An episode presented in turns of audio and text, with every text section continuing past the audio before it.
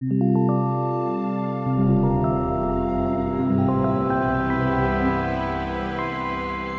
och välkomna till Akademiska smådåd. Det här är en podcast för dig som är intresserad av vad som händer efter vetenskap. Mitt namn är Simon Skau. Jag befinner mig i Göteborg. Och jag heter Kristoffer Sundberg och sitter i Lödöse. Och jag heter William Thomsson och jag sitter i Göteborg. Och jag heter Pontus Plavensegraim och jag sitter i eh, Köpenhamn på Rikshospitalet. Riket!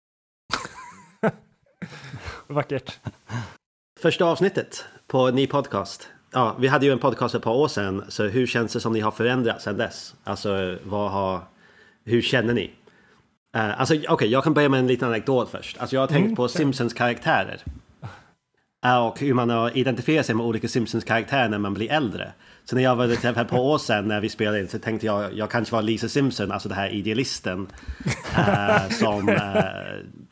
och nu känner jag mig tyvärr lite mer som Grandpa Simpson, alltså han som bara pratar eh, om ingenting uh, jättelänge och ingen förstår vad han säger. Så eh, ja, tack för att jag får vara med. Ja, det var ju fantastiskt. Så, har, ni nå- har ni några spontana reflektioner på hur ni har förändrats? inte, i, inte i Simpson-karaktärer faktiskt. Vilken djup fråga du inledde Ja, med. Jag blev exakt. ställd faktiskt. Hmm. Jag tyckte det var typ den ytligaste frågan vi någonsin diskuterat. Men eh, Okej. Alltså, ni, ni alla har ju power-up. Det är ju det som är grejen. Det är det enda som är skillnaden.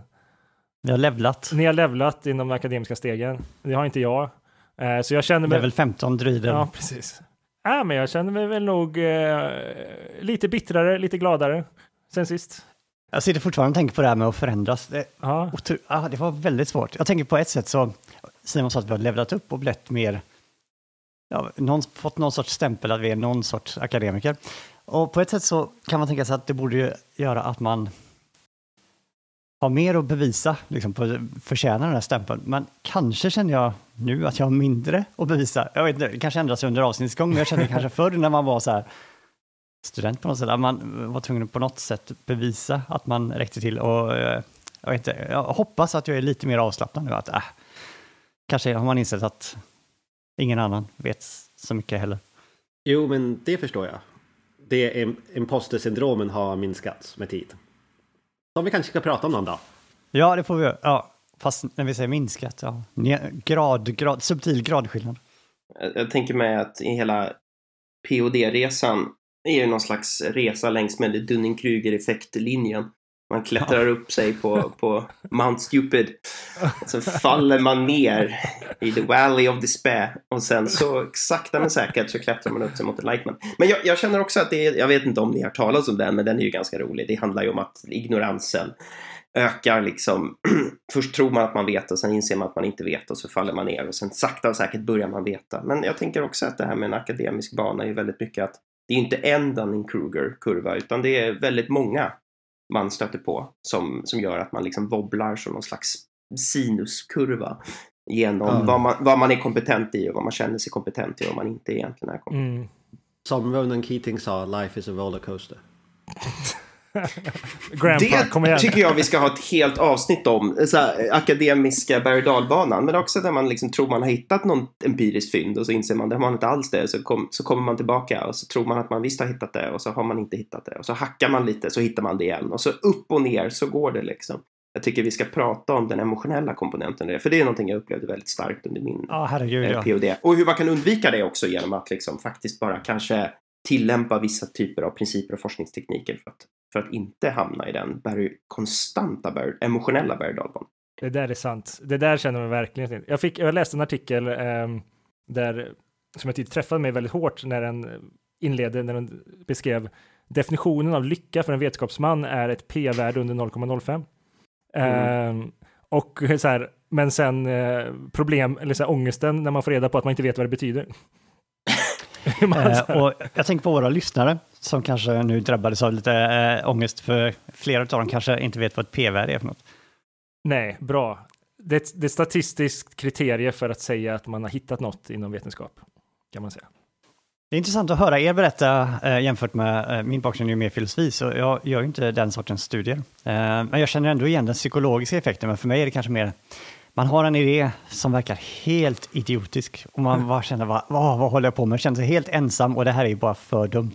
Och så hittar jag någonting, någon annan, en riktig filosof, har liksom sagt någonting liknande och så blir jag otroligt glad. Helt plötsligt är jag liksom inte helt bara vilse och så blir jag liksom fantastiskt överlycklig i ungefär fem minuter och sen så inser jag att nej, någon annan har ju redan sagt allt det. Så det är liksom knivsäggen bara vänder tillbaka och säger jag har ingenting nytt att komma med. Så det är liksom, jag är helt tokig och säger någonting som ingen skulle eh, anse är vettigt och sen pang så är man bara nej, jag har ingenting att komma med överhuvudtaget. Så ja, jag vet inte.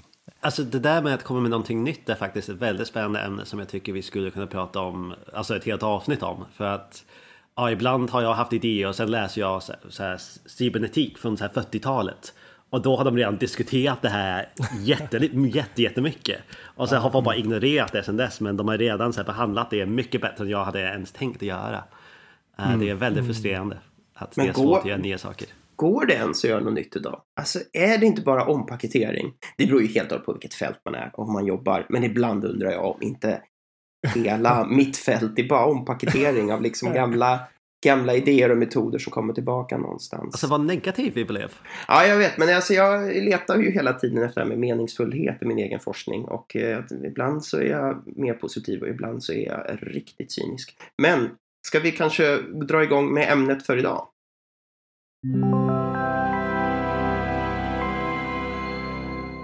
Ämnet för idag är ju någonting som vi kallar metavetenskap, som jag tror framförallt William och Pontus har varit inne på. Kanske Simon också, men eh, det är ett intresse som ni har forskat med. Jag är genuint okunnig om detta och ser verkligen fram emot att eh, lära mig mycket idag, så jag kommer liksom inte bidra så mycket med eh, innehåll kanske. Jag ser mer fram emot att lära av er. Vad jag förstår, jag hade inte ens hört talas om metavetenskap förrän för inte alls så länge sedan när jag pratade med er. och jag vet fortfarande knappt vad det ska vara för någonting. Men ändå tänkte vi att det här avsnittet skulle på något sätt behandla det som en första introduktion. Och för att liksom samla oss, så att vi har någonting gemensamt att eh, diskutera och för att kanske ge en sorts gemensam bakgrundsförståelse och framförallt kanske för att hjälpa mig och andra som inte har samma bakgrundskunskap så var William snäll nog att eh, gå med på att ge oss en kort eh, introduktion. Så här, 5-10 minuter sammanfattning av vad detta kan vara för någonting. Så jag tänkte om, om inte någon har något att tillägga så kanske vi kan lyssna på William. Så um, som Kristoffer sa nu, det är en term som är ganska ny, alltså metavetenskap eller meta science som det heter på engelska. Och jag tror vi kommer spendera väldigt mycket tid idag att prata just om vad det innebär eller vad är metavetenskap egentligen och om ni hoppades på en klar och tydlig definition i den här institutionen så kommer ni, kommer ni nog inte få det. Um, Men det jag tänker som man ska, man ska börja med är varför är metavetenskap viktigt? Eller så här, varför är det någonting som uh, vi måste prata om eller så här, vi vill prata om? Och jag tror att de flesta håller med att vetenskap är väldigt, väldigt viktigt. Alltså det är framförallt eh, empirisk forskning är det säkraste kunskap vi har. Uh, och speciellt i en polariserad värld när folk pratar om alternativa fakta och så vidare forskning och empirisk forskning ska vara en referenspunkt för det vi kan vara säkra på och förhoppningsvis där alla kan hålla med och vara det mest objektiv man kan. Uh, men jag och Kristoffer skulle kunna prata om vad objektiv betyder. men uh, se filosofiska smådåd. Exakt. Ta ett dygn och lyssna lite. Det är viktigt. Och Eh, jag tror målet med, med, med uh, metavetenskap för alla som bedriver det som bedriver det på helt olika sätt är att förbättra forskning och göra den här kunskapen som vi vet är viktigt, göra det bättre. Och, men så varför pratar vi om det nu? Varför kommer termen metavetenskap nu? För folk har hållit på med det här ganska länge. Uh, och det var för ett par år sedan tror jag det, det började ordentligt komma igång. Och um, Pontus, du kan säga om, om jag har fel på året nu, men jag tror det var 2015 när den här replikationsartikeln kom. Eller var det 2016? Någonstans där. Någonstans där. Hur som helst, det, det nog exploderade inom psykologin. Uh, just de här frågorna om metavetenskap på grund av det var en stor studie där de försökte reproducera många olika uh, empiriska fynd och misslyckades med väldigt många. Och därefter har andra discipliner som eh, ekonomi, försökt reproducera sina resultat och, det, och de har också misslyckats med, med en stor del av det. Så, det. så ibland kallas det här för replikationskriset och det är kanske um, ja, poster child för metavetenskap just nu. Att många tycker det här är en väldigt viktig, alltså en, en väldigt viktig del av empirisk forskning, att det ska vara reproducerbart. Så det har blivit en väldigt stor del inom metavetenskap och varför det har fått väldigt mycket um, uh, intresse på sistone. Uh, men jag vill också påpeka att det handlar inte enbart om replikation. Det finns mycket annat som det kan handla om som jag ska prata om strax. Uh, men så det, så det är nog varför vi börjar prata om metavetenskap. Men folk har hållit på med sådana här frågor jättelänge. Alltså det fanns, innan den här artikeln kom eh, om replikation så fanns det folk som pratade om eh, problem som finns inom vetenskap på olika sätt. Och eh, inte nödvändigtvis problem, men kanske saker som skulle kunna vara bättre. Eh, och ja, det är ungefär vad målet med vetenskap och varför det har blivit viktigt. Men jag har fortfarande inte svar på vad vetenskap, metavetenskap är för någonting. Och jag har tänkt så här, alltså det här är en väldigt vag definition nu, alltså en väldigt vag beskrivning, men de flesta discipliner, akademiska discipliner, kan man förklara med om man svarar på två olika frågor. Vad är det man studerar och vad är metoden man använder? Så till exempel, jag är eh, kognitiv neurovetare. Jag studerar hjärnan, så det är vad jag studerar. Och jag använder empiriska metoder. Så det är kognitiv neurovetenskap. Det finns folk som studerar hjärnan med matematiska modeller. Det kallas för teoretisk neurovetenskap. Så om man svarar på de här två frågor så brukar man ha ungefär lite koll på vad ämnet handlar om. Problemet är med just metavetenskap, det är definitivt en pluralitet angående just vad man studerar och vilken metod man använder. Så eh, till exempel när det gäller vetenskap, vad är det man studerar? Det är, ja, det är inte bara vetenskap, det kan vara så här, vad är det som um, vetenskap producerar? Så till exempel vetenskapliga artiklar. Uh, det kan också vara forskare i sig, alltså vad gör forskare? Hur ser forsk forskares karriärer ut? Det kan vara normer inom forskning, så till exempel vilka värderingar är inbyggd i forskningsfrågor. Det kan vara normer i samhället som förhåller sig till vetenskap. Så till exempel vad, vilka finansieringsmodeller ska vi använda för att finansiera forskning? Så det är väldigt, väldigt många olika saker från väldigt beskrivande empiriska studier om vetenskap. Så det är, nu, nu går jag över till metod. Eh, så det kan vara väldigt empiriska studier som hur ser forskares karriärer ut? Hur ser artiklar ut som de skriver? Vilka ämnen behandlar de? Ehm, tills väldigt normativa diskussioner av hur forskning bör se ut. Hur bör vi eh, belöna forskning och så vidare. Så det är, det är väldigt, väldigt brett.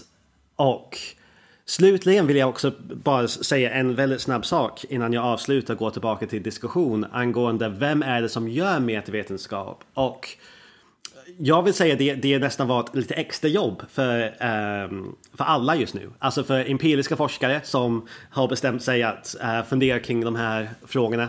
Och sen är det kanske filosofer och andra från humaniorier som genusvetenskap som håller med att diskutera med forskare men det kanske inte är det de belönas för heller. Så just nu är det lite mer så här extra jobb som uh, alla gör.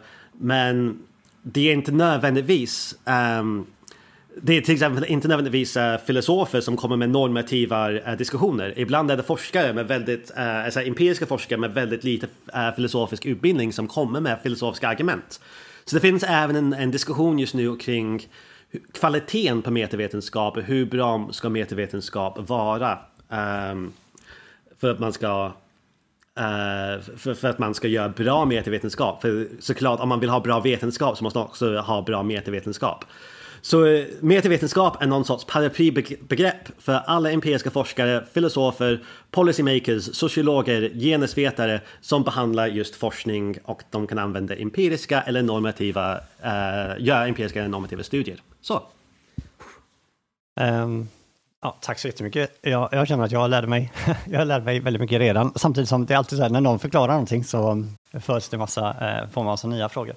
Um, här finns nog hur mycket som helst som vi kan fortsätta prata om. Jag gissar att eh, ni alla har massvis med invändningar. Så här, men bara, jag tänker på eh, förståelsebiten här. Det var kanske är detta självklart för alla utan mig, men bara för att göra det helt självklart. Eh, en källa till detta, som du säger, den nya moderna trenden med metavetenskap var den här replikationskrisen. Eh, Går det att ta jätte, jättekort bara? Varför? Eh, du sa att eh, man har gjort studier som har kanske varit väldigt spännande och sen har man försökt replikera studierna, det vill säga göra dem en gång till och så har man inte lyckats få samma resultat. Kan någon av er bara förklara snabbt varför, varför är detta viktigt med, varför gör vi så här replikation och varför blir vi upprörda om det inte går att replikera? Kanske detta är helt självklart, men eh, Alltså, det är egentligen en bra fråga, men det handlar väl om, som William var inne på i sin, när han pratade om vad är vetenskap? Ja, men det är det säkraste, objektivaste, det minst sämsta sättet att komma fram till någon slags ja, objektiv sanning. Där vi alla som liksom ska vara förankrade i. Då gör vi en, en studie som är sexig, som har ett jättehäftigt resultat, som får uppmärksamhet i, i media och sprider sig då till eh, befolkningen runt omkring i världen. Och sen går det några år och sen så börjar andra labb eller samma labb försöka reproducera eller replikera Eh, de här eh, resultaten och misslyckas fatalt. Den här effekten som man visade på, den finns inte eller den är mycket, mycket mindre eller den går åt motsatt riktning eller liknande. Jaha, var står vi då någonstans? Ja, det av olika anledningar har ju förmodligen visat sig då att de här, de här originalstudierna kanske inte var så sanna. De kanske inte var så välgjorda. De kanske inte gav så mycket. av det finns ju massa förklaringsmodeller till varför det är på det viset. Incitamentstrukturen i vetenskapen eller folk som jagar karriär snarare än bra, sund metod och så. Men det är ju ändå, oavsett vad det beror på, och där kan vi ju verkligen gå ner oss ordentligt i ett kaninhål, så är det ju liksom summan av kardemumman är ju då att vi sitter där och är med osäker kunskap. Vi sitter där och inser att vi kan ju producera en massa resultat som får uppmärksamhet, men vi vet ju inte. Nu empiriskt vet vi ju att många av dem förmodligen då inte kommer hålla för granskning. Mm. Eller generalisera, eh, till exempel. Eller det finns ju många olika problem. Det kan ju vara så att vi kan replikera det lilla resultatet, alltså labbexperimentet, men sen Mm. så har nu de ursprungliga forskarna påstått att det här generaliserar sig till ett mycket, mycket större fenomen. Och, och där står vi helt plötsligt och säger nej, nej, det här kan vi bara se i det här väldigt specifika labbexperimentet. Men när vi försöker ta ut det här i den verkliga världen så har vi ju ingen effekt längre som, som ens är mätbar. Och, och då ställer, måste vi ju ställa oss frågan så här, men vad är, vad är, då har ju vetenskapen brustit i det där som William just sa. Att det ska vara våran gemensamma förankringspunkt i det mest objektiva vi kan få fram här som, som människor. Men jag kan tänka mig det här att eh, om man inte kan reproducera det så är det svårt att hävda att så är fallet. Man kan ju tänka sig att det skett, om man tänker lite, eh, tänk att det skett ett mord och vi har två kamerainspelningar. Ena kameran ser vi att det var Göran Persson som gjorde det och så kollar vi den andra så ser vi att det var Reinfeldt som gjorde det. Då vill man ju fråga, men vem gjorde det? Men om vi får två olika, kameran visar två olika personer så vet vi inte vem som gjorde det och då kan vi alltså inte säga att något är fallet. Och samma, om vi inte kan reproducera våra resultat så kan vi heller inte säga att så är fallet. Och Precis. Men hur ska vi gå vidare jag då? tror, Och, och vi kommer nog ha en hel, ett helt avsnitt om just replikation så vi kanske inte ska fastna här Mm. för mycket. Men jag tror man kanske var lite naivare eh, för, för ett par år sedan. Och det var med om man gjorde en empirisk metod och det var möjligt att någon skulle kunna följa exakt samma metod. Då var det empirisk objektiv eh, kunskap. Medans nu inser vi, nej vi kan inte bara säga det är möjligt att reproducera, man ska faktiskt reproducera det. Um, så det, det, jag tror det är kanske skill- alltså det vi, den nya utvecklingen som har skett. Alltså, det var inte så att folk bara hittade på massa sanningar för, för 30-40 år sedan. Som är det med att man var, man tänkte inte att det här jobbet var så viktigt att det skulle vara självklart att det skulle reproduceras nästan. Okej, så som jag förstod det här nu så är det liksom, det här har helt enkelt att göra med, precis som Pontus sa att William sa, eh, nämligen det här eh, basala faktum att vi, vi tror att vetenskap är någonting väldigt fint. Det är liksom någonting, om vi säger att någonting är en vetenskaplig kunskap så är det på något sätt, det är någonting fint, det är någonting bra, det är någonting extra pålitligt, det är någonting som har en viss status. Och eh, vad är det som får det? Jo, en sak är då att vi, vi ska kunna lita på att allting har gått rätt till i det här enskilda fallet. Och det var lite det som Simon kanske var inne på, att just vi vill veta att det har gått rätt till precis vid den här mätningen. Men Pontus utvecklar detta till eh, en bredare sak, att vetenskap vill ofta inte, det är inte bara så att vi gör ett eh, test för att se vad som hände precis i det här fallet. Vi lär oss att Williams hjärna fungerar precis här, utan ofta vill vetenskapliga teorier säga någonting som går utanför studien. Det vill säga någon sorts induktiv, alltså vi vill gå från enskilda fall till att göra generella eller åtminstone någonting som gäller för många. Och, eh, och om jag förstod Pontus rätt här då, så är det precis här som eh, den det här reproducerbarheten kommer in, för att vi vill veta att ja, men i en sån här situation så kommer faktiskt detta hända, inte bara just i mitt labb den här enstaka gången, utan också i framtiden, så att vi liksom lär oss någonting generellt och just därför är detta viktigt. Eh, Okej, okay, så detta låter ju som ett tema som vi borde komma tillbaka till eh, igen, för det låter som att det berör liksom själva grundvalen i vad vi anser forskning är och bör vara kanske. Eh, men jag tänkte, och nu är jag lite så här som filosof, lite egoistisk i mitt val av vart vi går vidare, men det är något som jag eh, tänker på väldigt mycket. Alltså jag, mitt specialistfält är inte vetenskapsfilosofi, men jag har undervisat i det. Så jag, på pappret borde jag ju veta någonting om det. Men eh, för mig låter en hel del av de här frågorna eh, som det som brukar kallas vetenskapsfilosofi. Det vill säga, i alla fall när man introducerar vetenskapsfilosofi kanske man säger någonting som är stil med att man studerar vad vetenskap är, hur det bör fungera, vad det är som utmärker vetenskaplig kunskap från icke-vetenskaplig kunskap och så bråkar alla och ingen kan enas om ett svar. Men det låter som att här finns om inte exakt samma sorts frågor så åtminstone frågor som ligger väldigt nära till. Och eh, en fråga då till mig är, är detta ett nytt namn för vetenskap? Eller mm, vetenskapsfilosofi, eller är detta är vetenskapsfilosofi en delmängd av det vi nu kallar metavetenskap, eller är de helt väsensskilda? Eh, Pontus, har du, eh, du pratade precis, men mm. Alltså jag skulle ju, att du har tänkt på detta. Jag har tänkt på det, men jag skulle ju direkt bolla över frågan till William. Mest bara att jag tror att han kan komma med ett bättre svar. Men alltså, jag vet inte, om jag får sammanfatta hur jag tänker någonstans så är ju liksom metavetenskap ser jag som en empirisk studie av vetenskap. Alltså vi forskar på forskning och i det innebär det ju då att vi använder vissa metoder men framförallt samlar in data. Det, det är väl liksom så jag tänker på det i alla fall. Och samlar vi in data då är vi ju inne i empirins värld och så måste vi ju ha metoder för att dra slutsats från data. Jag tänker mig, i alla fall i klassisk vetenskapsfilosofi så samlar vi kanske inte in så mycket data utan den är ganska, ja men den är deskriptiv eller den är så här bör det vara. Och mm. rent sagt mer filosofisk, vilket för mig då ja. per definition är att vi undviker Eh, datapunkter och de mätfel som kommer med datapunkterna. De metoderna som vi måste då utvärdera för att samla in datapunkterna och dra slutsatser från. Så, så tänker jag en uppdelning. Liksom. Det handlar bara om har vi empirisk data eller inte. Jag, jag håller inte med Pontus om jag får, om jag får komma in och han ville kasta bollen till mig så jag tar emot bollen mm. och ska prata lite nu. Um, um, det är inte enbart att samla in data det är även empirister, alltså de som brukar jobba med data, som kommer med väldigt normativa argument. Som säger så här bör man göra egentligen om man fortfarande kallar det för metavetenskap. Och ibland är det faktiskt väldigt dålig vetenskapsfilosofi tycker jag. Uh, och för att svara på Kristoffers ursprungliga fråga, alltså det, oh, innan jag fortsätter, förlåt. Um, det kan också vara jätte, jättebra. Det är inte bara att alla empiriska forskare som försöker göra vetenskapsfilosofi är dåliga, men det kan ibland vara lite dåligt. Och um, för att svara på vad Kristoffer sa, så här, hur skiljer det här sig från, um, från vetenskapsfilosofi? Jag tror det är mer på grund av historier, alltså hur de här två ämnen har samarbetet under, under de senaste 30-40 åren. Så till exempel jag, Simon och uh, Pontus har alla doktorerat oss inom uh, neuropsykologi, kognitiva saker. Empiriska ämnen.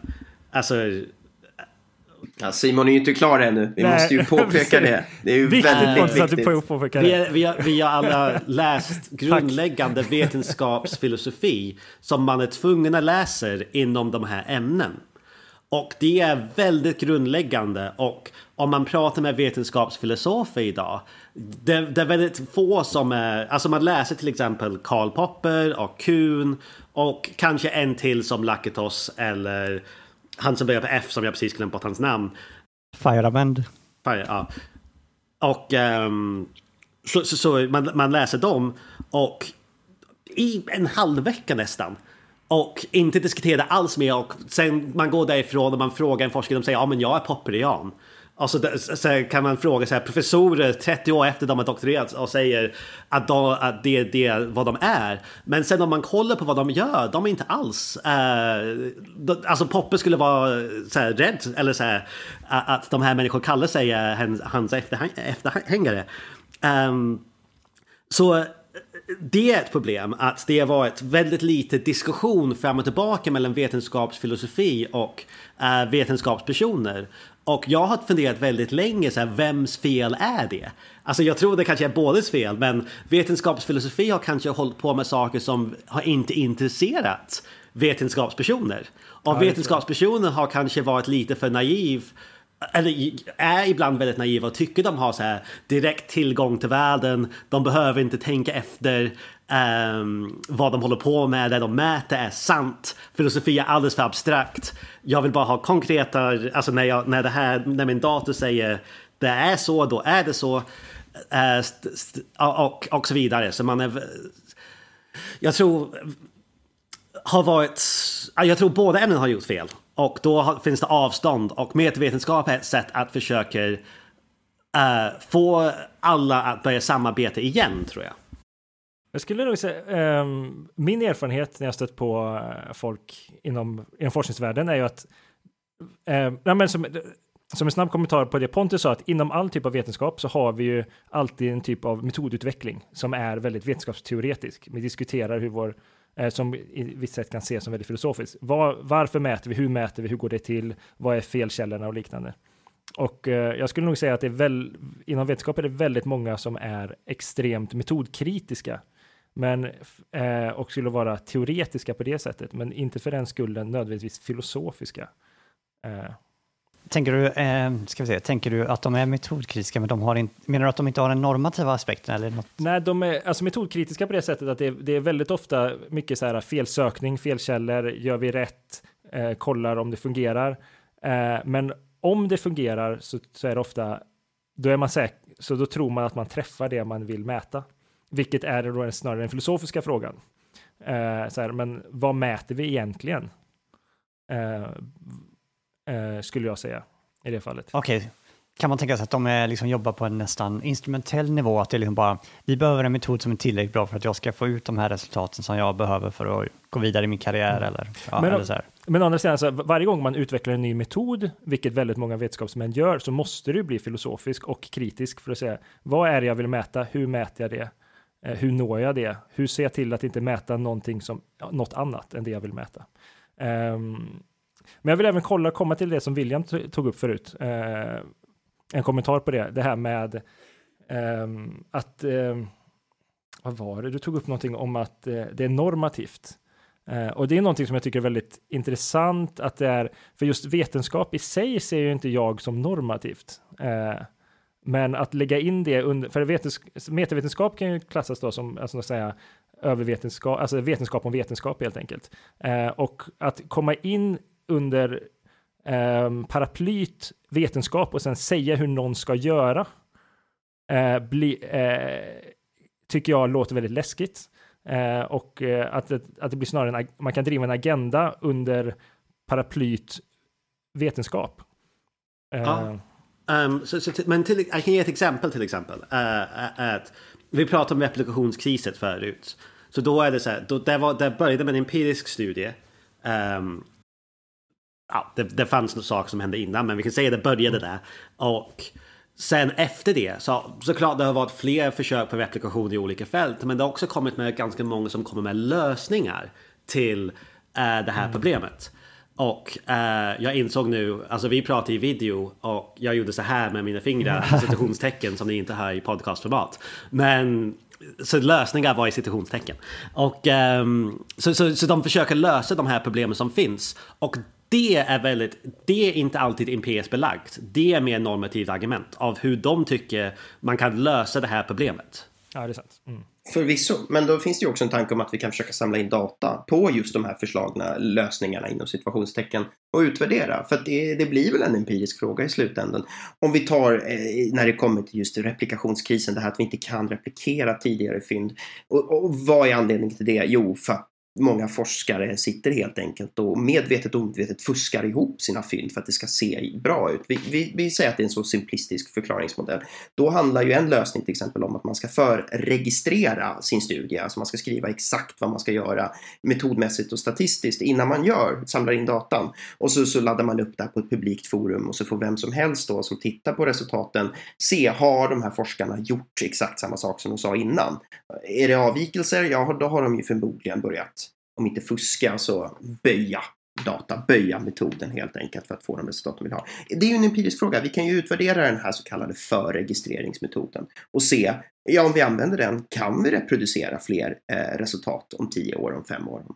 Så. Så där, där är ju den här föreslagna lösningen, det, är ju, det går väl då direkt, liksom direkt testa det någonstans. Jo, alltså jag, säger, jag, jag, säger ju, alltså empirin är en stor del av metavetenskap. Jag säger det inte att, att jag, hoppas jag lyckades påpeka att empirin var en del av det. Men det finns även det här normativa, så just med förregistreringar. Um, I 2012, uh, Varga Marcus, en person, en statistiker skrev en, skrev en artikel som sa Uh, som, som gjorde en väldigt stark argument som var om du inte får registrera din, din, uh, din studier då, anse, då ska din, uh, dina resultat anses som explorativt, inte bekräftande. Mm. Det är ett väldigt normativt påstående som inte har empirisk uh, stöd. Det är, mm. det är vad jag menar med att det finns en normativ debatt uh, inom forskning, inom metavetenskap samtidigt som vi gör de här empiriska studier samtidigt. Och jag tror man ibland har inte ens insett att man pratar normativa argument ibland inom metavetenskap. Men det, är, det, det finns där. Måste vi förklara vad normativ betyder kanske? Jag vet inte. Kanske, faktiskt. Ehm, det är någonting vi har använt här väldigt mycket. Eh, och, ofta normativt betyder ju, man kan tänka att eh, ordet bör är en väldigt liksom, indikation på att någonting är normativt. När man säger att någonting bör vara. Så redan i förklaringen om metavetenskap och vetenskap överhuvudtaget så sa William saker som att kanske ja, vetenskapen bör vara objektiv. Pontus var inne på att den bör um, kunna gå och generalisera och inte bara gälla här och nu. Simon pratade om att den bör liksom beskriva vad som faktiskt hände på ett korrekt sätt. Och, och redan där har vi liksom ett normativt bör. Vi har liksom ett ideal som vi strävar efter. Vi har en syn på vad vetenskap borde vara. Eh, och jag tänkte på Simon sa det här om att eh, det är risk att man driver en agenda och så här, men kanske är vissa bör mer oskyldiga än andra, om, om man tänker att bör vara objektiv. Å andra sidan, det där kan också, som min, min, mina och Williams diskussioner, vad, vad det här vad bör vara objektiv betyder kan i sig vara en väldigt omdebatterad fråga. Men kan vi ha det som en kanske tanke om att normativt det rör liksom bör? Ja, men så beteendereglerande kan man tänka sig. Mm. Mm. För jag kom in med en sak, eh, en tanke som jag hade på det William sa, eh, var att eh, något jag upp, upplevt när jag gått från eh, filosofi till vetenskap och försöker komma tillbaka till vetenskapsfilosofi, det är att eh, många av de problemen man upplever inom vetenskap och vetenskapande är, vad ska man säga, kon, kon, vad heter kondigenta. Medan när man går tillbaka till att försöka få eh, hjälp inom vetenskapsfilosofin så jobbar man med väldigt absoluta beskrivningar av saker och ting, vilket gör att det känns väldigt alien. Alltså kondigenta är helt enkelt att eller det är, det är öppna frågor om man säger så, att svaret på hur man ska göra är inte det följer ingen eh, logisk lag eller ingen konceptuell analys som får mig fram till vad jag ska göra, utan det är väldigt mycket stötande och blötande, optimerande, eh, värdera olika risker och liknande. Men när man kommer och försöker ta hjälp av vad som finns från vetenskapsfilosofin så, så hittar man sällan verktyg att jobba med dem. Och där tror jag något som sades långt tidigare att eh, vetenskapsfilosofin har tappat förankringen och det som jag, eh, som jag hoppas med metavetenskap är att det kan föra in just de här kritiska frågorna kring vetenskapen för vetenskapare. Aha. Ja, det är väldigt, det här går ju tillbaka också till den här frågan, vad är vetenskap? Eh, så jag hoppas vi kanske kan prata om, liksom ta ett steg ännu tillbaka, för det här med veten, observation och erfarenhet, liksom, vad är det egentligen som, ut, eh, som är särskilt för vetenskap? En tanke är ju liksom att det är empirisk, det har vi hört sägas här nu många gånger, att det är liksom erfarenhet som väger tungt. Eh, en annan tanke, jag minns inte vem det är som sagt det, men vissa vill liksom säga att det är, liksom, nej, men det är empiriska studier i kombination med matematisk, eh, matematiska modeller och det här som gör att någonting blir vetenskap. Eh, och i samma i den här diskussionen så vet jag att en del är oroliga över att modern fysik idag har liksom fjärmat sig så mycket från observation att det liksom är mindre vetenskap och inte egentligen uppfyller vissa av de här klassiska eh, kriterierna för vetenskap. Samtidigt som jag tror vi alla anser att fysik är liksom, Ja, om inte det är vetenskap så är ingenting vetenskap ungefär. Så, så egentligen våra begrepp om vad som är vetenskap är kanske ja, ständigt i behov av eh, diskussion och utveckling och alltså kanske någonting kan komma tillbaka till. Eh, det, det finns så mycket vi kan prata om. En sak som har figurerat lite här i bakgrunden, och på ett sätt har vi redan pratat om det, men kanske kunde vi ta en kort diskussion om det igen där. Man skulle kunna ställa frågan som, ehm, som att, ja, är det här med metavetenskap ett nytt ämne eller är det liksom en ny etikett på något som egentligen har funnits länge? Ehm, och vi förstår ju här nu, speciellt då kanske inom psykologin, då, varför detta nu har blivit liksom en trend. Att liksom, nu har vi fått en etikett och, och liksom en, en sorts rörelse om att nu måste vi ta detta på allvar, vi ska jobba med detta. Men är detta att sätta en etikett bara att liksom samla ihop saker som redan har funnits under ett nytt eh, begrepp? Och jag bara slås av, vi har redan pratat om vetenskapsfilosofi och kanske behöver inte ta det så mycket, det har vi liksom diskuterat lite vad som skiljer åt, men jag antar att inom alla ämnen har det funnits en, dels en metod diskussion väldigt mycket. Jag tänker när jag läste historia pratar man ju väldigt mycket om historisk metod och ett ämne som heter historiografi som är liksom stu historiska studier av historieskrivning där man liksom en sorts vänder blicken mot själva historieskrivningen. Och eh, också mina, när jag har stött på feministiska teorier, eh, kunskapsteorier, feministisk vetenskapsteori, väldigt mycket av den här kritiken ni får fram tycker jag mig känna igen från det feministiska hållet. Så är detta en genuint ny rörelse eller är det någonting som har funnits länge? Och en andra fråga är, ser ni, ni pratar väldigt mycket, kanske förståeligt, av liksom psykologi och sådär, men är detta, är metavetenskap någonting som gäller för även historia, genusvetenskap, om nu det är en vetenskap, eh, känslig fråga, mm, andra saker som humaniora?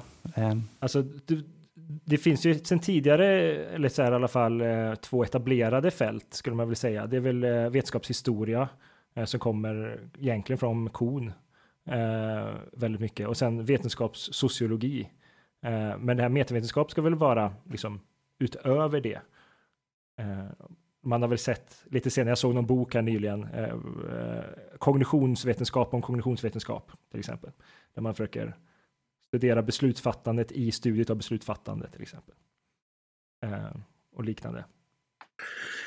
Jag tycker Kristoffer ställer en jätteintressant fråga, men jag kan inte riktigt svara på den därför att jag, jag känner att liksom, dels är jag väl för insnyltad i mitt eget fält som är någon slags, om jag ska sätta en väldigt bred etikett så är det väl liksom biomedicin eller neurovetenskap. Så jag har liksom inte för dålig koll på humaniora och andra ämnen för att veta eh, för att egentligen kunna svara exakt på den frågan. Men visst, det är ju en etikett nu som vi har liksom uppfunnit och är det då en helt, helt nytt? Är det, har vi kommit med massa nytt här eller har vi bara om, ompaketerat någonting som alltid har, alltid har existerat och nu har vi bara satt en etikett på det så att man ska liksom kunna kalla sig att man verkar inom det här fältet och kanske få pengar, resurser och positioner inom det här subfältet vi nu då har skapat istället då för att man ska verka i, i sin egen nisch och samtidigt mm. vid sidan om bedriva forskning på sin egen forskning. Får jag um, lägga till, alltså, för jag tror Kristoffer och uh, alla tre nu har rätt att det är en nytt etikett egentligen. Men jag tror det är ett etikett till en trend. Alltså om det inte fanns växande intressen just för det här skulle man inte sätta ett nytt etikett på det. Så det är mm. både, om man ska tänka lite mer sociologiskt, det är inte bara um, ja, men vi, vi, vi diskuterar samma saker igen och ger det ett nytt namn. Utan vi diskuterar samma saker men det finns nu jättemånga som bryr sig. Men kanske för 20 år sedan folk diskuterade det här men det var alltså, i väldigt äh, slutna kretsar kanske. Och så, mm. ja.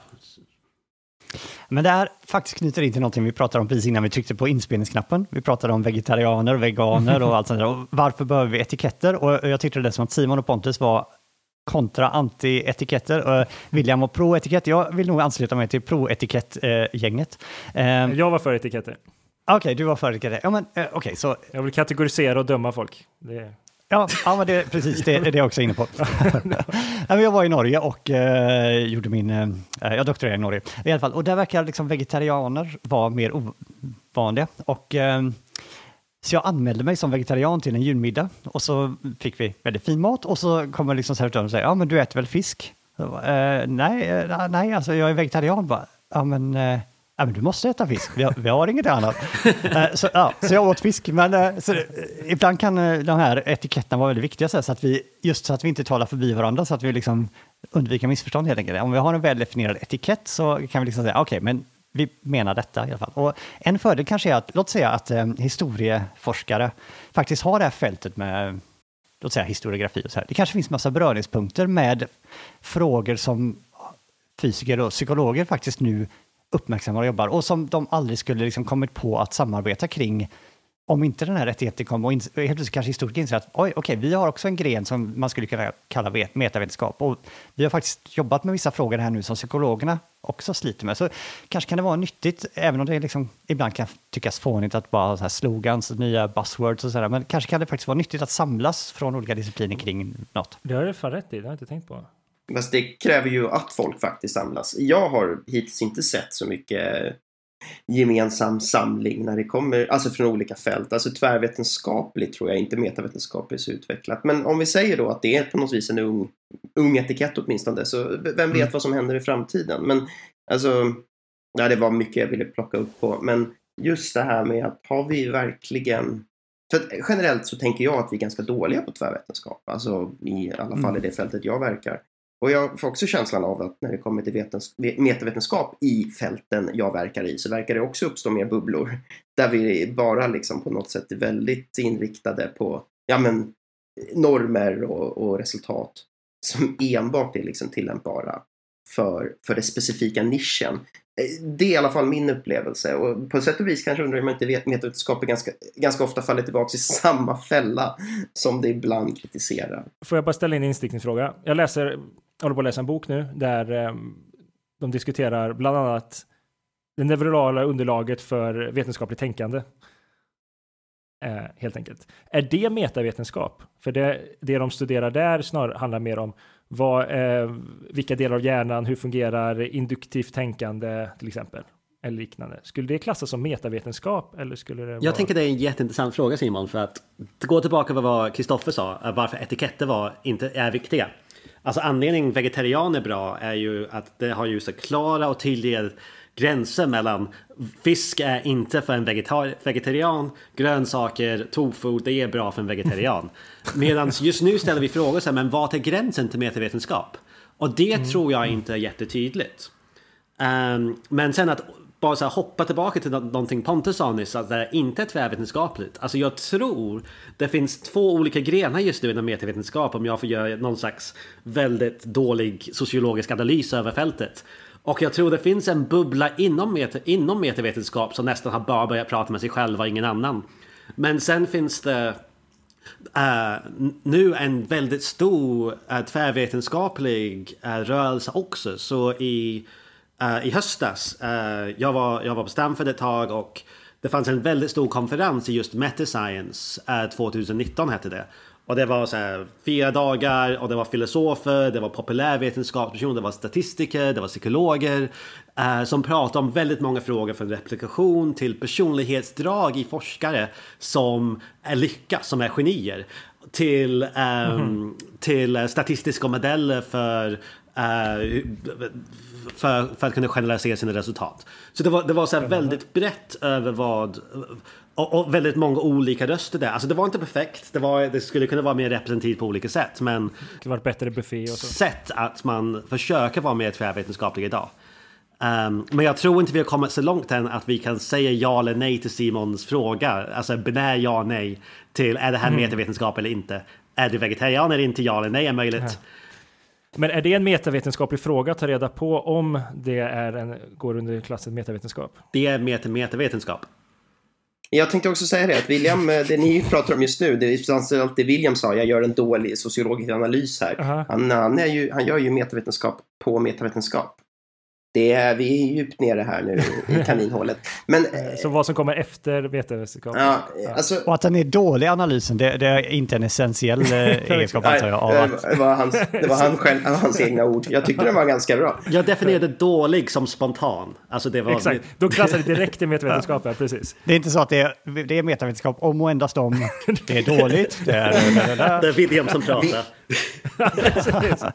Men Williams eh, spontana analys får nog ändå tänka till. Och jag måste nog säga då att jag får nog kanske backa lite grann när jag pratar om att, jag, att min åsikt är att liksom vetenskapen har liksom slutit sig nu i sina olika bubblor och bara verkar inom dem. Så kanske det snarare är jag som står mitt i en sån bubbla och inte riktigt eh, Alltså det, så, det, finns ju sådana enorma mängder information hela tiden och det finns ju, vetenskap är ju inte vad den var för 50 år sedan och kanske inte heller vad det var för 20 år sedan. Alltså det har ju vuxit eh, lavinartat antalet människor som, som håller på med det men också antalet artiklar och antalet resultat som producerar. Det är jättesvårt att hänga med. Det är enormt eh, det är information overflow liksom. Så det kan ju också vara så att jag liksom av olika anledningar begränsar mig och ser en ganska liten del av den vetenskapliga världen. Tänker det här är en, det här är en bubbla där det lätt blir lite rundgång och så. Men alltså, mm. jag tycker det, alltså det här är också ett avsnitt i för sig, men jag tycker det är helt okej att vara i sin bubbla så länge man har, alltså så länge man möter andra bubblor ibland. Och det var just det som det här mötet, det här Meta Science-mötet var bra för. För jag är nog i samma bubbla som dig Pontus. Egentligen, alltså där jag får min information ifrån. Men det var väldigt inspirerande att gå på de här fyra dagarna där det var så här, väldigt mycket andra som håller på med samma sak fast på helt olika sätt. Jag tycker det är jättespännande. Jag hoppas bara att det på något sätt också slipprar in i bubblorna så att det inte bara blir så att ja, vi möts ibland, vi diskuterar på en konferens och sen så, sen så är det slut. Sen så tar vi inte med så mycket mer. Ja, men det är en dålig konferens om man inte tar med den sen. Alltså det är såklart man, det är intersektionen så ska man sen ta med det i till sin bubbla. Men du, jag tänkte på en sak, alltså, alltså på det Pontus så här, när vi eh, att eh, det är så exponentiellt eh, utveckling av både forskare och forskning som kommer nu. Är det egentligen, var det liksom nödvändigt eller eh, destined to be att det skulle bli en vetenskap om vetenskap mer? Eh, när, det blir så, när det finns så mycket vetenskap så vi måste börja, idag bör vi måste, måste vi börja förstå vad vetenskap är på ett annat sätt än vad det var förut. Förut så kunde vi gå kanske mer på de här teoretiska idealen som man hoppas på från, ja men vi läser Popper och vi läser Kuhn och vi har eh, vetenskapliga ideal och sen så eh, är det så få som håller på med det så man, man förväntar sig att de följer det och är alla gentlemanaktiga liksom. Um, Medan idag så har det blivit som overflow av just information och av forskare. Så idag har vi ingen koll på det och kan inte och upptäcka att vi inte kan lita på att folk följer de Um, oskrivna lagar eller de skrivna lagar och normer som vi har kring vetenskap. Så nu måste vi börja förstå det igen innan vi kan börja eh, styrare igen. Alltså vi behöver ett helt fält nu för att genomföra en polisiär aktivitet som Exakt. vi kanske behöver i vetenskapen som förut skedde liksom internt för att det var så få aktörer eller det var mindre antal aktörer som kunde hålla bättre koll på varandra och det, det kan vi inte idag. Så nu måste vi liksom designera ett helt fält och vissa personer som att vara våran men alltså poliser är ju ett väldigt dåligt ord för det, kling, det är dessutom ja, det infekterat i debatten. Det är ju jätteinfekterat i den här metavetenskapsdebatten därför att det, det är oftast någonting man anklagar folk som verkligen försöker påpeka problem med forskningen att vara. Så jag ska nog vara försiktig med att använda det. Men kanske om inte övervakare så åtminstone några slags, eh, jag vet Förstår. inte Guardians. Jag, jag hittar liksom inte på ett bra ord på svenska egentligen för vad, vad det innebär att påpeka att vissa normer är problematiska eller vi bör, vi bör göra så, vi bör eller, inte göra eller så. Eller bara förstå normerna. Alltså till exempel om man vill förstå hur, den, hur vetenskap går till. Liksom. Så, eller hur den vetenskapliga praxis går till utan att för den skull direkt behöva vilja ändra på den.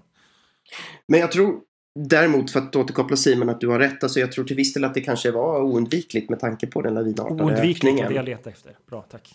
Varsågod. Ja, jag tror, att, jag tror till, kanske till viss del att det var oundvikligt att det blev ett eget fält. Eh, sen, sen är ju en helt annan debatt liksom att den här lavin, lavinökade liksom, mm. eller den här lavinartade ökningen av, av resultat, av fakta liksom som vi rycker ut tillförde någonting. Vet vi verkligen mer? Men det är en helt annan fråga. Tror alltså, jag. jag håller inte med er um, att, det, att det var nödvändigt eller oundvikligt. Alltså, jag tror det kanske var nödvändigt och oundvikligt på grund av hur universitetsvärlden började se ut efter 70-80-talet. Att man började försöka ha institutioner som inte samarbetar. Att man försökte um, Alltså, jag kan inte det här så bra. Om någon annan kan så får ni jättegärna att, um, förbättra. Men uh, folk var mer tvärvetenskapliga förut. Alltså om man kollar på ähm, människor som typ Einstein eller Gödel eller läser deras arbete från 1950. Alltså de skulle bara säga, ja men jag ska göra lite teoretisk fysik idag. Och sen nästa dag säga, jag ska göra lite filosofi idag. Och det, mm. även bara så här för 70 år sedan kunde man göra väldigt många, alltså man hade så här en fot i ett par olika ämnen och man säkert samarbeta och ha mer diskussioner. Och det kanske var för att man inte reste lika mycket. Så man pratade inte med alla inom sitt eget fält, utan man pratade med andra på sitt eget universitet eh, i olika avdelningar intressant. där. Och eh, så, så då var det så, då hade man de här diskussionerna som var pågående. Och det jag tror det är bara för att de här ämnena blev mer självstyrda och gick ifrån att prata med andra och så här, var mindre tvärvetenskapligt, hade ingen kontakt med vetenskapsfilosofi. Att det sen blev eh, ett behov och sen oundviklig att eh, vi skulle rätta till oss och börja prata om vad är bra vetenskap. Mm. Det är en sak jag tänker på är, undrar hur mycket av dessa tankar som nu kommer är, är ett resultat av att ni tre kommer från ganska liknande forskningsfält. Och det känns som att ni har ganska mycket den här trenden från psykologi. Eh, just, jag tänker på om det historikerna jobbar med till exempel, här historiografin och sådär, om det också skulle räknas som metavetenskap, då är det någonting som de har jobbat med sedan, jag vet inte, 70-talet i alla fall på allvar. Där är liksom, en annan sorts, eh, William sa tidigt att det här sk- metavetenskap ska inte sätta ett likhetstecken mellan metavetenskap och reproduktionskrisen. Och det ser man ju väldigt tydligt om man tittar på historien där liksom, reproduktion är liksom inte något som figurerar på samma sätt, utan där var det snarare så här att eh, det växte fram olika ideal. Ett ideal som växte fram mitt på 1900-talet var, var i Sverige framförallt, eh, skitsamma, men Weibullska skolan där man liksom, teori var någonting väldigt, väldigt fult. Man skulle, det var liksom en väldigt empiristisk, det var liksom, ja, ni förstår ju säkert eh, att eh, det var liksom en allmän trend där överallt, att man skulle inte ha teorier, man skulle bara titta på liksom, bevisen, alltså ja, historiska källor. Och sen kom liksom en motrörelse där man liksom började skärskåda de här förment väldigt neutrala observationerna och se att de hade en massa teoretiska antaganden som de inte lyckades klargöra. Fast de liksom lät källorna tala helt fritt så visade det sig att nej, nej, de hade ju massa bagage med sig. Och så kom liksom en motreaktion då och nu tror jag kanske det svänger igen, men då har liksom ist- istället historien blivit väldigt teoretiskt eh, laddat eh, och sådär. Um, om detta är metavetenskap, då faller ju den här känslan som Simon ger upphov till, att det är någonting som har hänt nu, explosionsartat, det kanske är, kan vara ett resultat av att ni har en bakgrund från psykologin.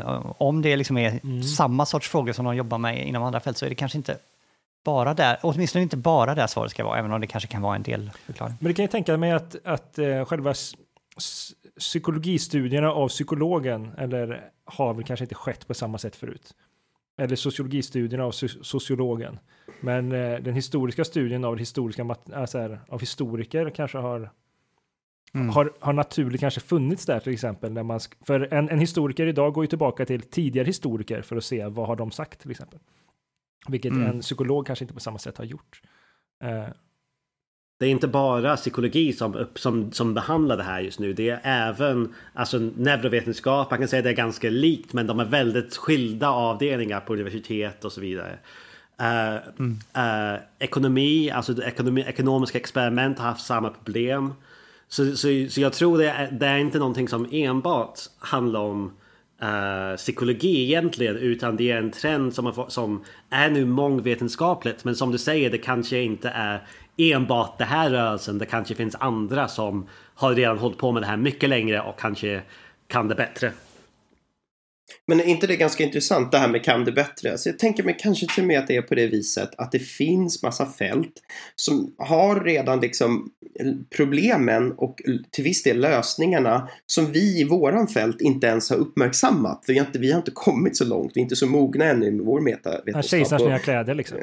Men typ, alltså, vi kommer liksom stöta på problem och sen kommer vi komma upp med massa normativa lösningsförslag. Och de kanske till viss del, om vi verkligen bara skulle orka och sträcka oss bort från där vi är, Mhm. redan har behandlats i men, historisk vetenskap för 43 år sedan. Det, Mm. alltså, det är ju ändå en hisnande tanke med tanke på hur alltså, så här mycket med tid och känslor och kanske till viss del pengar vi håller just nu på att plöja ner i det här med veta, metavetenskap i våra, i våra fält. Men då kommer vi någonstans också tillbaka till debatten om tvärvetenskap och sträcka sig tillbaka i tiden och, och, och alla de här grejerna som är viktiga. Men som jag oftast upplever att vi är ganska dåliga på, i alla fall inom vårt fält.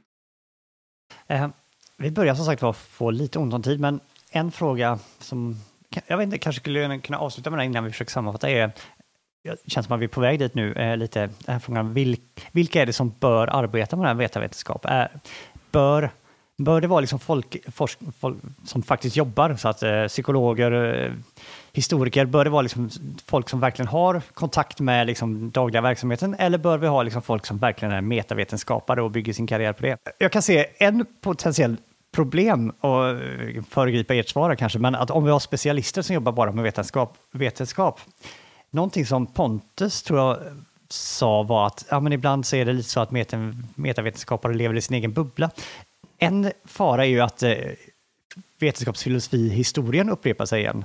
Att vetenskapsfilosoferna var ett gäng folk som ingen lyssnade på och liksom pratade med sig själva och eh, spenderade pengar på att komma fram med fantastiska saker. Och risken är ju då att om vi har specialister inom metavetenskap, att det blir samma sak igen. Okej, de kanske är lite mer kunniga inom vissa saker, men de blir också en ny sorts bubbla. Eh, ja. vad, vad, tror, vad anser ni, vilka bör jobba med detta? Alltså, jag, jag tänker mig att det finns en risk, alltså att vi på något sätt Nej, men alltså att vi, när metavetenskap får fått sin egen etikett och rör sig mer och mer till bli eget fält så kommer det ju naturligtvis uppstå strukturer där man på något sätt kan doktorera inom metavetenskap. Mm. Och på sätt och vis över tid tänker jag mig skulle man ju kunna tänka sig att precis det Kristoffer just beskrev sker, att de, att de avskärmar sig från mer och mer från ämnet de eh, studerar och därmed har mindre och mindre inflytelse över normerna, över förändringen liksom. Eh, så att jag tänker mig att, det kanske är därför till viss del jag skulle liksom, är viss, till viss del är kritisk till etiketten, men jag tänker mig att det är bra om vi kan behålla forskare som gör både och. Alltså de är, forskar på nischen, på sakämnet, men ser också, som till viss del det är idag skulle jag påstå, men vi kanske håller på att lämna det, jag vet inte. Men också liksom då på något sätt övervakar sin egen metod och, och sina egna normer genom att bedriva metavetenskap vid sidan om eller på deltid. Precis, för annars så hamnar man väl kanske lite i den här, äh, alltså man får väga mellan antingen ha kejsarens nya kläder hela tiden, folk som alla jobbar med det och då kommer man väldigt kort bit och tror att man uppfinner ett hjulet varje gång. Eller så kommer man till att man skapar en ekokammare liksom. Uh, och det är uh, Just i det här fallet eh, är det väldigt svårt att veta liksom. Alltså båda låter ju hemska. En men en balans kanske är lösningen då? Så att man jobbar nej, lite nej, på deltid? Nej, nej, nej, men William, nej, inte både och. Nej, nej, nej, nej, nej, dikotomt. Nej, men, nej, så, så jag, ska ge, jag ska ge ett exempel nu, alltså, som funkade jättebra för mig um, nyligen på, på labbet jag befann mig Det var på en psykologiavdelningen, men vi hade en filosof i labbet. Som, som behandlade, som, som studerade oss och studerade vetenskap. Och, samtidigt, och då... Um, tog upp de här frågorna samtidigt. Jag satt han med en kaffekopp i, i en fåtölj i ett hörn. Och så bara, mm, Nej, ja. men han, vad, vad, vad uh, han försökte göra var diskutera med oss och samarbetar. Så det var... Personen försökte vara en del av vår forskning och bidra så mycket, äh, så mycket personen kunde. Men samtidigt även försökte göra filosofiska analyser på eh, arbetet som vi gjorde. Jag tyckte det var en väldigt spännande... Jag fick väldigt mycket ut av de här samtalen. Att jag tyckte jag kunde bedriva bättre metavetenskap på fritiden så att säga. Eller så här, vid sidan om min egen forskning. Samtidigt som den här personen gjorde filosofi med, eller vetenskapsfilosofi. Men där funkade det jättebra. Mm. Så det... Så jag tycker det kan vara så här, cool det kan vara specialister, men de specialisterna måste ändå bedriva tvärvetenskap samtidigt. Ah, okay. Mm. Sant. Ja, det, var det är en intressant utveckling, inte minst för någon som är arbetslös filosof som jag. men, men, det är någonting de verkar um, satsa på väldigt mycket i Oslo. Att, um, att just försöka, de har en, jag minns inte just nu vad centret heter, men de är väldigt inne på just att försöka bilda lag med forskare där det liksom finns en eller två filosofer med som liksom försöker bidra med vad det nu är de är duktiga på, liksom begreppsutveckling och så vidare, liksom verkligen syssla med det teoretiska. Och Gry Oftedal är en av de som var väldigt tidigt ut med det och hon har liksom en bakgrund som biolog men har liksom också framförallt och filosof. Så hon sitter ju ihop med biologer och kan liksom väldigt lätt korsa bägge världar. Och, och liksom, ja. Så kanske kunde det vara en eh, lovande utveckling. Eh. Kanske, kanske, kanske kan det vara en person som vi ska ta med och något framtida avsnitt och intervjua i så fall. För jag tycker det låter jättespännande. Mm. Och jag tänker också att det låter ju väldigt attraktivt. Lite abstrakt, för det är aldrig så jag har jobbat och jag tror jag aldrig har sett det William just beskrev, eller det som Kristoffer just mm. beskrev. Men eh, herregud vad häftigt. Du tycker en filosof som är på plats är abstrakt. Ja. det, känns så här, det är knappt så jag kan se konturerna liksom. Det, peak abstraction för mig. Nej, men jag tycker det låter jättespännande. Alltså för att jag, jag tror att en av mina stora käpphästar är just det här med att vi behöver få in mer vetenskapsfilosofi. Jag tror att till viss del skulle det ju lösa många av de här uh, akuta problemen vi ser kring ja, men, reprodu eh, reproducerbarhet, replikation i, i, vårt fält. Och mycket av det som vetenskapen nu lyfter som, som problem. Liksom. Om vi bara injicerar mer filosofi. Eh, det tror jag. Sen kan man ju säkert ha väldigt motsatt åsikt till det. Men så tänker jag. Så väldigt spännande, väldigt spännande experiment. Och det skulle vara kul att liksom dyka in lite i det och kanske liksom ställa någon människa som är inne i det mot väggen och verkligen fråga mm. hur det är tänkt att funka och vad ska, ja. vad ska, liksom, vad ska resultatet vara och hur, hur mäter ni det resultatet? Och jag tycker nästan det skulle vara spännande att, att, att göra motsatsen, typ hänga i filosofiavdelningen i ett år eller något sånt och göra psykologi på dem. mm. um, men också lära sig alltså, hur man, hur man är som filosof att bedriva bättre metavetenskap. Alltså det behöver inte gå åt ett håll, det kan vara ett, ett, ett asymmetrisk relation. Det är inte bara filosofer som Absolut. behöver anpassa sig. För, uh, nej, okej, okay. eller vad sa du nu det sista? Att inte bara filosofer Som behöver anpassa sig, ja. Alltså för det känns okay. som uh, en anledning filosofer gör det här också för att överleva i arbetsmarknaden, så kanske lite som du sa. Um, ja. Och det är kanske inte det enda anledningen varför man ska göra det här, utan det ska vara ju bra för den objektiva kunskapen också, inte bara den individuella forskaren.